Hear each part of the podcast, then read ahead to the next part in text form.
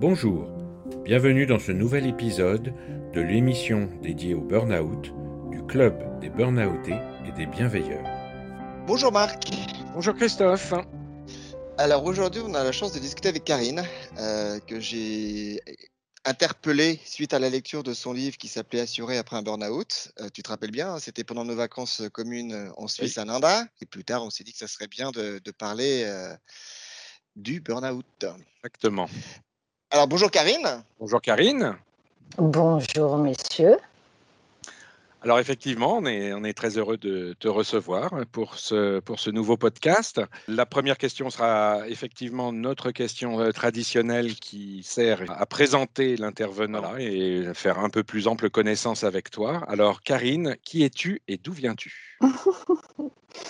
Alors, moi, j'aime bien dire que mon métier, c'est de fabriquer euh, des boîtes à outils basées sur les neurosciences, la psychologie comportementale et cognitive.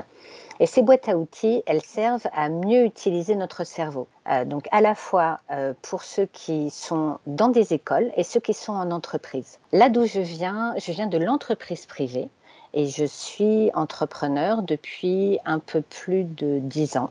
J'allais dire c'est un hasard, non, c'est pas un hasard, mais il y a peu de temps, on a fait effectivement l'enregistrement avec Frédéric, qui est lui aussi entrepreneur, qui a connu le. Alors lui, c'était pas le burn-out, c'était le, le burn-out. Euh, ah. Mais ça va nous intéresser effectivement que tu nous racontes ton expérience de burn-out en tant qu'entrepreneur. Euh, bah, est-ce que tu peux nous expliquer un petit peu ce qui s'est passé? En fait, j'ai envie de vous parler des, euh, en gros, des sept causes qui m'ont amené à, à ce burn-out en tant qu'entrepreneur.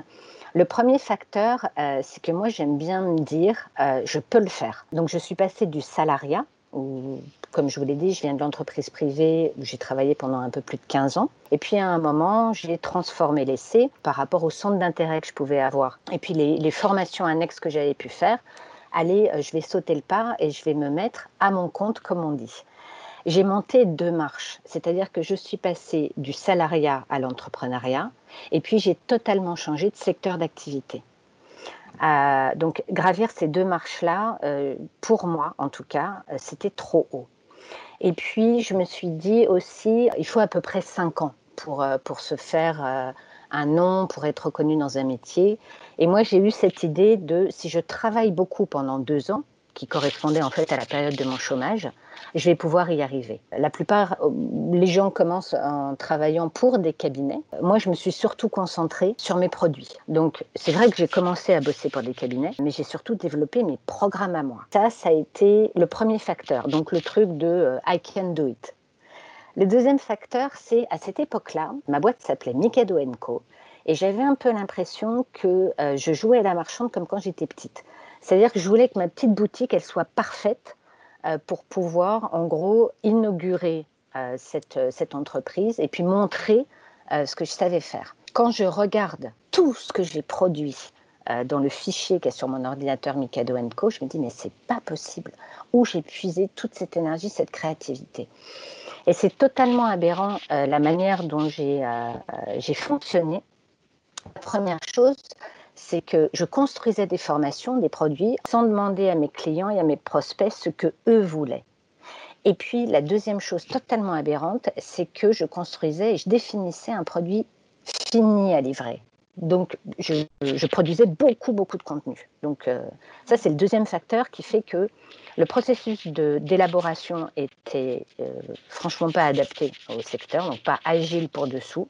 Et puis, je me suis épuisée à, produire énormément de contenu. Le troisième facteur, c'est que j'étais toute seule sur la table de ma cuisine. Alors, ok, on est indépendant, ça veut dire un grand isolement, en tout cas pour moi, et ça, c'est un facteur de stress important et un des paramètres qui peut conduire au, au burn-out. Parce que quand on est entouré, ça permet de relativiser une situation, de demander de l'aide, de, partager des situations similaires. Euh, et puis, à minima, juste d'adresser un, mal-être ou une difficulté qu'on peut avoir. Le quatrième facteur, euh, c'est que j'ai chargé énormément la mule. C'est-à-dire que j'ai fait beaucoup, beaucoup, euh, beaucoup de missions et j'ai pris beaucoup, euh, beaucoup de clients. Peut-être parce que quand on est entrepreneur, on a cet adage en tête qui est on ne sait pas de quoi demain sera fait. Et puis en plus, dans mon esprit, il y avait peut-être cette croyance qui est les deux premières années d'une boîte, il faut vraiment, vraiment beaucoup bosser. Euh, parce que sinon, le 3, la troisième année, ça peut être un coup près. Dans cette période-là, 2012-2013, avec mon compagnon, on a beaucoup voyagé. Et j'ai le souvenir que chaque voyage en avion, chaque attente dans l'aéroport, chaque respiration dans un, trajet euh, des vacances était rentabilisée. je me disais, OK, là, tu peux euh, mettre à jour ton PowerPoint. Là, tu peux terminer euh, tel propal, tel support. j'ai beaucoup fait de one-shot, c'est-à-dire des choses qu'on va produire pour un client, qu'on va plus jamais réutiliser derrière. Et ça, dans le métier que je fais, c'est une énorme perte de temps. Le cinquième facteur, c'est que je pense, hein, si on croit aux vies antérieures, c'est que dans une vie antérieure, j'ai dû être Cosette. Quoi. Parce qu'en fait, pourtant, j'avais ces deux ans d'allocation chômage, d'allocation de retour à l'emploi, mais j'ai pris, euh, comme je vous l'ai dit tout à l'heure, plein de missions, euh, plein de clients, j'ai perdu beaucoup de temps et, euh, et j'ai fini par m'éloigner de mon objectif. C'est-à-dire qu'à un moment, j'étais en train de devenir formatrice et consultante. Non pas que ça soit un métier noble, là n'est pas la question, c'est juste que moi, ce n'était pas mon objectif. C'est-à-dire que moi, je voulais devenir entrepreneuse pour proposer mes offres. De toute façon, c'est vrai qu'il y a une dimension de précarité dans le statut d'indépendant. Et à cette période-là, ça me hantait. Donc j'ai vraiment beaucoup bossé en m'éparpillant et puis en répandant au passage mon énergie, le sens de ce que je faisais, au sens signification, et puis la direction, l'objectif. Oui, puis il y, a une chose que tu as, tu as parfaitement dite, c'est que tu faisais tout ça bon, dans un objectif, etc. etc. Tu avais cette notion des deux ans, mais tu t'offrais aucun sas de respiration. C'est ce que tu expliquais tout à l'heure. Absolument. Hein, donc ça, c'est ce qui est primordial euh, dans un équilibre de vie. Alors absolument. Je, je, vous dirais aujourd'hui comment euh, je travaille. Euh, je travaille plus du tout de la même manière. Et je, je fais très attention aux facteurs, aux causes qui m'ont amené au burn-out et puis à mon hygiène de vie. les deux derniers facteurs, c'est moi, mon driver, c'est le challenge. J'ai besoin d'un niveau de stress assez élevé pour me mettre en mouvement et pour être pertinente. Ce, qui est compliqué, c'est quand on est toujours dans sa zone de turbulence, c'est très euh, consommateur d'énergie. Sur cette période-là, moi, j'ai beaucoup, beaucoup puisé dans mes ressources. J'étais jamais dans ma zone de confort et j'ai vraiment fini par m'épuiser. Et euh, la toute dernière chose, et euh, tu l'as évoqué, c'est que à un moment, j'avais pas une boîte. J'étais ma boîte. Parce qu'en plus, je me disais, bah, les deux premières années, en fait, on, doit vraiment euh, manger, dormir, euh, respirer sa boîte. Donc tout était mélangé. Les espaces de travail, puisque je travaillais sur la table de ma cuisine, les temps, tout mélangé, c'est-à-dire que je pouvais bosser, oh bah tiens, c'est le dimanche après-midi, j'ai rien de prévu, euh, il fait pas très beau, je vais faire ma compta. Donc ça, ça c'est le, le dernier facteur auquel je fais très attention aujourd'hui. Alors effectivement, euh, tu, parles de, tous ces facteurs. C'est réellement des facteurs, je pense, que l'on retrouve beaucoup chez les auto-entrepreneurs et les mmh. personnes qui débutent parce que, comme tu le disais très justement, ça je l'ai beaucoup entendu, on dit souvent que les deux premières années sont vraiment cruciales et c'est pendant ces deux années-là qu'il est très très difficile euh, de ne pas être sa boîte. Alors c'est bien parce que tu as identifié euh, ces sept facteurs de ton côté et je suppose que tous ces facteurs-là ont eu des conséquences importantes sur toi euh, physiquement et psychiquement. Est-ce que, est que tu peux nous dire un petit peu ce qui, ce qui est arrivé avec tout ça? Moi, j'aime bien le chiffre 7. Donc, je me suis dit, dans les conséquences, comment je, peux en identifier sept? Euh, La première, c'est, je ne sais pas si vous avez l'image euh, d'un lapin dans les phares. Vous savez, c'est cette espèce de petite chose avec, les, avec des grands yeux qui est totalement paralysé, tétanisé. Bah, c'est exactement ça. C'est-à-dire que moi, mon mode de réaction à un niveau de stress qui est permanent et, qui, va durer, c'est d'avoir un cerveau totalement congelé. C'est-à-dire j'ai plus de cerveau. C'est-à-dire que j'arrive pas à réfléchir, euh, j'ai plus d'idées euh, innovantes, originales, pertinentes. La deuxième conséquence, c'est une grande fatigue. Et euh, une grande fatigue, ça veut dire que même si on dort plus, même si on prend un vrai week-end, même si on part en vacances, en burn-out, on est toujours fatigué. Et moi, c'était vraiment ça. Et j'arrêtais pas de dire à mon compagnon, oh, je me coucherai par terre là, tellement que je suis fatiguée. Et puis la, troisième conséquence, c'est une immense tristesse. Plus rien ne, me faisait plaisir. J'avais plus d'excitation intellectuelle. J'étais juste euh, triste et fatiguée. C'est vrai qu'on peut se dire, bah, ça, ça peut ressembler à une dépression. On, va confondre souvent une dépression et un burn-out. Là, moi, j'étais vraiment dans le burn-out. Euh, la quatrième conséquence, c'est euh, bah, le corps qui lâche. Et quelquefois, euh, pour certaines personnes, c'est ce corps qui lâche qui va leur faire prendre conscience de l'entrée dans le burn-out. Avec Catherine Bory, on a accompagné des personnes qui, un matin, n'ont pas réussi à se lever. Ça va être euh, le cerveau qui lâche, euh, le cœur, comme ça, sans prévenir. C'est hyper violent un burn-out. Alors moi, j'ai eu la chance, je ne sais pas si on peut dire s'il y a des petits et des gros burn-out, mais en tout cas, moi, j'ai eu la chance que les manifestations du burn-out que je vivais n'ont pas été euh, dévastatrices et d'une extrême violence. Donc moi, il y a deux, deux épisodes qui m'ont alarmée. Euh, le premier, c'est que j'avais un dysfonctionnement euh, physiologique persistant. Enfin, voilà, un truc qui clochait chez moi, que les médecins que je consultais ne pouvaient pas expliquer. la deuxième chose, c'est qu'il m'est arrivé un jour euh, je ne sais pas si vous avez vu Le Bonheur est dans le pré. Vous savez, quand Michel Serrault tombe euh, la tête dans ses rognons, bah voilà, pareil. Une espèce de blackout comme ça. Euh, ces deux, deux signaux d'alerte, pour moi, c'est deux manières de mettre en mots MAUX, à ce qui se passe pour, pour des personnes victimes de burn-out. C'est-à-dire qu'il y a une espèce de lame de fond insidieuse et sourde. Donc chez moi, cette espèce de dysfonctionnement qui ne passait pas et puis le tsunami violent et inattendu. Euh, la cinquième conséquence, moi, c'est qu'à un moment, euh, j'ai été totalement aveugle au danger. Je suis quelqu'un qui sait poser ses limites, euh, qui sait dire non, et, je vais dire que personne ne maltraite. Même si avant, j'avais beaucoup de mal à dire non. Quand on est dans cette période où on perd de vue nos ressources, j'ai commencé à travailler avec certaines personnes, une en particulier qui, certes, était extrêmement brillante, et je le pense encore aujourd'hui professionnellement, euh, mais qui humainement euh, n'était pas une jolie personne. Ou en tout cas, si je le dis autrement, dont la relation pour moi euh, était toxique. Cette dimension relationnelle toxique, ça a été à la fois une conséquence du burn-out qui grandissait, et puis un facteur additionnel. Parce que la dimension relationnelle, c'est un facteur principal ou aggravant d'un burn-out. La sixième conséquence, c'est qu'à un moment, moi j'ai deux mots fétiches dans la vie, c'est cadre et objectif. Et là, je les ai perdus tous les deux. C'est-à-dire qu'en fait, plus je travaillais et je me consacrais à ma boîte, plus j'étais épuisée, plus je grillais des capacités cognitives. Donc, moins j'avais de ressources cognitives, plus je travaillais pour rattraper le temps et plonger le retard, relever le niveau. Plus je travaillais, moins j'avais de plaisir. Moins j'avais de plaisir, plus j'étais triste. Et puis, euh, voilà. Et la septième conséquence, c'est qu'au bout d'un moment, on me parlait de coaching, de formation, d'accompagnement, de clients, de patients, parce que j'avais une patientèle euh, à ce moment-là également. Ça me donnait la nausée.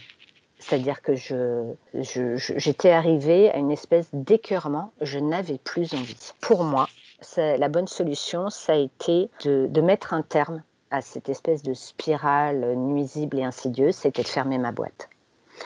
Euh, je pense que ça m'a sauvé la peau, que je n'ai j'ai pas touché euh, le fond.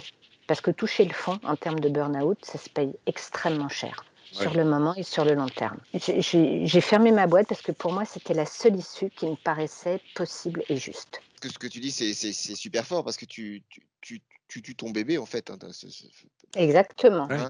Et euh, tu n'as pas juste une sorte de dépression post, post je tue ma boîte? Non, parce que pour moi, c'était la seule solution. Et à la limite, c'était même pas un choix. C'était une évidence. il, fallait que je fasse un break, avec toutes les conséquences financières que ça peut avoir pour moi, et puis l'incompréhension des gens autour. Parce que moi, j'ai arrêté ma boîte au moment que tout entrepreneur attend, c'est je récoltais enfin les fruits des graines que j'avais semées. Euh, c'était pas euh, raisonné, c'était juste euh, un instinct de survie. Voilà, J'avais plus envie. Voilà, c'était vital. Exactement. Et à partir de, de, ce choix donc extrêmement difficile, on le comprend, euh, quel a été ton processus pour remonter la pente? Est-ce que tu, as, tu en as parlé? Est-ce que tu as eu des, des, aides extérieures de personnes proches ou moins proches? Est-ce que tu as mené ou est-ce que tu as eu des actions particulières aussi? Alors, euh, l'action particulière, ça a été donc de, de fermer ma boîte. Euh, ça a été aussi d'en parler. Je pense que pendant toute cette période, il y a eu une confusion pour moi entre être autonome et être responsable. Euh, et en me disant, en fait, ça veut dire être indépendant. Et indépendant, bah, c'est comme ça qu'on appelle les freelances, c'est les entrepreneurs, ils sont indépendants. Mais être adulte, oui, ça veut dire responsable autonome, mais ça ne veut pas dire être indépendant. Parce que pour moi, en tout cas, euh, être adulte, ça veut dire savoir demander de l'aide. Et demander de l'aide, c'est passer déjà par en parler. J'ai mis pas mal de temps pour en parler parce que je pense que je n'ai pas compris tout de suite euh, ce, qui, a pu m'arriver. Je me suis juste dit, euh, j'en peux plus, en fait, je suis pas fait pour ce métier. J'ai mis un peu de temps à identifier que c'était un burn-out qui m'était arrivé. J'en ai tiré des apprentissages. Et c'est ce qui fait que la nouvelle boîte que j'ai montée, qui s'appelle Boîte crânienne, je pense que je lui donne et que je me donne des chances de réussite que je n'avais pas données à la première boîte que j'avais montée. Ça, c'est super intéressant. Donc, tu as appris effectivement de la première expérience pour ta nouvelle expérience, hein, c'est ça? Oui, oui. Et donc, justement, dans, ta nouvelle vie, dans, dans, cette nouvelle société, tu travailles évidemment beaucoup sur le burn-out. Euh, tu communiques notamment à travers le livre dont, on en parlait tout à l'heure rapidement. Euh, tu peux nous parler de, cette fameuse règle des 7-7 777, pardon. 777. Donc, euh, je vous ai fait les 7 facteurs, les 7 conséquences. Bah, en gros, moi, j'ai eu 7 apprentissages. Le premier, c'est que euh, je, viens de la gestion de projets informatiques, donc je me suis dit, mais il faut que je sois agile. Et puis, je vais mettre de côté ce perfectionnisme qui était le mien dans ma première boîte, et je vais avancer petit à petit. Et une des valeurs de la méthode agile, c'est être au plus près des clients. Donc, c'est collaboration client, le satisfaire. Ce qui fait qu'aujourd'hui, je vais construire mes offres en prise directe avec les clients euh, que je rencontre. Et puis, ces offres, elles vont prendre vie un peu comme des poupées gigognes. Euh, elles évoluent, elles se transforment, elles vont répondre au, euh, feedback des clients. Et puis, un des principes de la méthode agile que j'applique aussi, c'est que je vais livrer le plus souvent possible des petites versions, des petites versions opérationnelles. Donc, je suis plus du tout dans euh, il faut que je construise quelque chose de totalement fini, de ce qu'il me semble parfait, parce que je pense que c'est pas adapté, euh, à, pas adapté à mon, métier. Deuxième apprentissage, c'est que je suis plus seule. Alors moi, je suis un ours. Hein. C'est-à-dire que moi, j'ai un, un, tempérament très solitaire et ça me va très bien. Mais je sais qu'il ne faut pas que je reste tout le temps seule. Donc, c'est travailler avec euh, des, des avec des coachs, avec des formateurs, les rencontrer pour, euh, pour discuter, mais c'est en choisissant bien qui et quand. Parce que euh, dans la première boîte que j'avais, oh, mon agenda était rempli de petits déj, de déjeuner, de café à partager avec des pairs, des clients. et en fait, je passais énormément de temps à échanger pour un résultat qui était épuisant pour moi et très peu fertile. Quelque chose qui est, euh, qui est extrêmement important pour moi, c'est les espaces de coworking. Donc ça peut être des endroits euh, comme, euh, comme l'Anticafé que j'adore. Donc c'est un espace de coworking. Et puis, je vais travailler aussi dans un, dans un café. Alors, bon, forcément pas en ce moment. Je vais travailler dans des cafés le matin où, somme toute, je me rends compte qu'il y a des gens qui, qui font comme moi, qui, qui travaillent en, en sirotant leur café euh, ou leur jus d'orange. Et même si on ne fait pas le métier, le même métier, même si on ne se connaît pas bien, bah, on n'est pas tout seul. Et ça, c'est extrêmement précieux. La troisième chose, c'est que je suis extrêmement attentif aux signes que je peux avoir. Dès que je frôle la surchauffe, moi, je ne peux, pas les, peux pas les ignorer. J'ai deux sortes de signes, des signes physiques. Donc, quand je suis en limite de, euh, de la zone rouge, j'ai des symptômes de tachycardie, de folie et d'arythmie cardiaque. Donc, dès que j'ai ça, je sais que j'ai un peu trop tiré sur la corde. Et des signes émotionnels qui font que euh, quand je commence à être triste, je me dis il y a un truc qui ne va pas. Quand on a écrit le, livre avec Catherine, euh, bah, je vous l'ai dit, moi je suis quelqu'un, euh, j'ai besoin de, challenge, donc forcément j'ai tendance à être du dernier moment, parce que j'ai besoin d'un niveau de stress qui me stimule. et à cette période-là, j'ai beaucoup de missions. Donc, euh, j'ai vraiment tiré sur la corde. Mais je me suis dit deux choses. C'est cette période, elle a un début et une fin. Et euh, derrière, j'aurai un mois, et, enfin, je suis partie deux mois en vacances où je vais me reposer.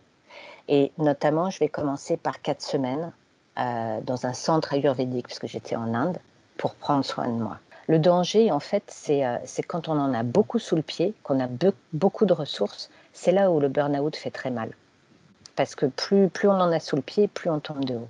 Tu sais ressentir, et comme nous, Marc et moi, c'est pareil, hein, euh, c'est ce qu'ils appellent en anglais les petits stresseurs, hein, les petits facteurs de stress. Mmh. Euh, à côté de ça, tu dis quand même que tu as besoin, as besoin de l'urgence pour, pour avancer. Oui, parce que moi, c'est mon driver. Mais on va dire que euh, c'est le, le quatrième apprentissage, c'est que euh, je vais respecter mes nouvelles limites. Je pense, en tout cas on partage ça avec Catherine, c'est quand on a fait un burn-out, il y a une réalité, c'est que nos limites sont différentes. Et moi, ma résistance au stress, elle est, elle est vraiment amoindrie. Euh, j'ai une bonne résistance au stress ponctuel. Ce à quoi je suis extrêmement vigilante aujourd'hui, c'est le stress récurrent. J'ai pris de nouvelles habitudes, c'est-à-dire que je vais jamais mettre plusieurs missions importantes dans une même semaine et dans la mesure possible de mes clients. Si jamais c'est le cas, euh, je vais garder euh, un week-end ou deux jours off la semaine qui suit pour me reposer. Euh, je garde une journée par semaine pour travailler sur la table de ma cuisine. Ce qui a été malheureux, hein, ce burn-out, comme nous tous et nous toutes, ça a quand même changé ta, ta vision de toi-même, des autres et de la façon dont il fallait fonctionner, on est bien d'accord euh, pour moi, c'est un vrai cadeau. Parce que ça a été. Alors, certes, euh, c'est douloureux, c'est euh, c'est pas une période facile à vivre, mais ça m'a permis d'opérer un changement que j'aurais jamais opéré pour plus de confort, plus de plaisir et, puis je vais dire plus de performance en fait. Après, je me dis peut-être que j'avais besoin d'en passer par là pour apprendre ces choses-là, prendre soin de moi pour mieux prendre soin de ma boîte.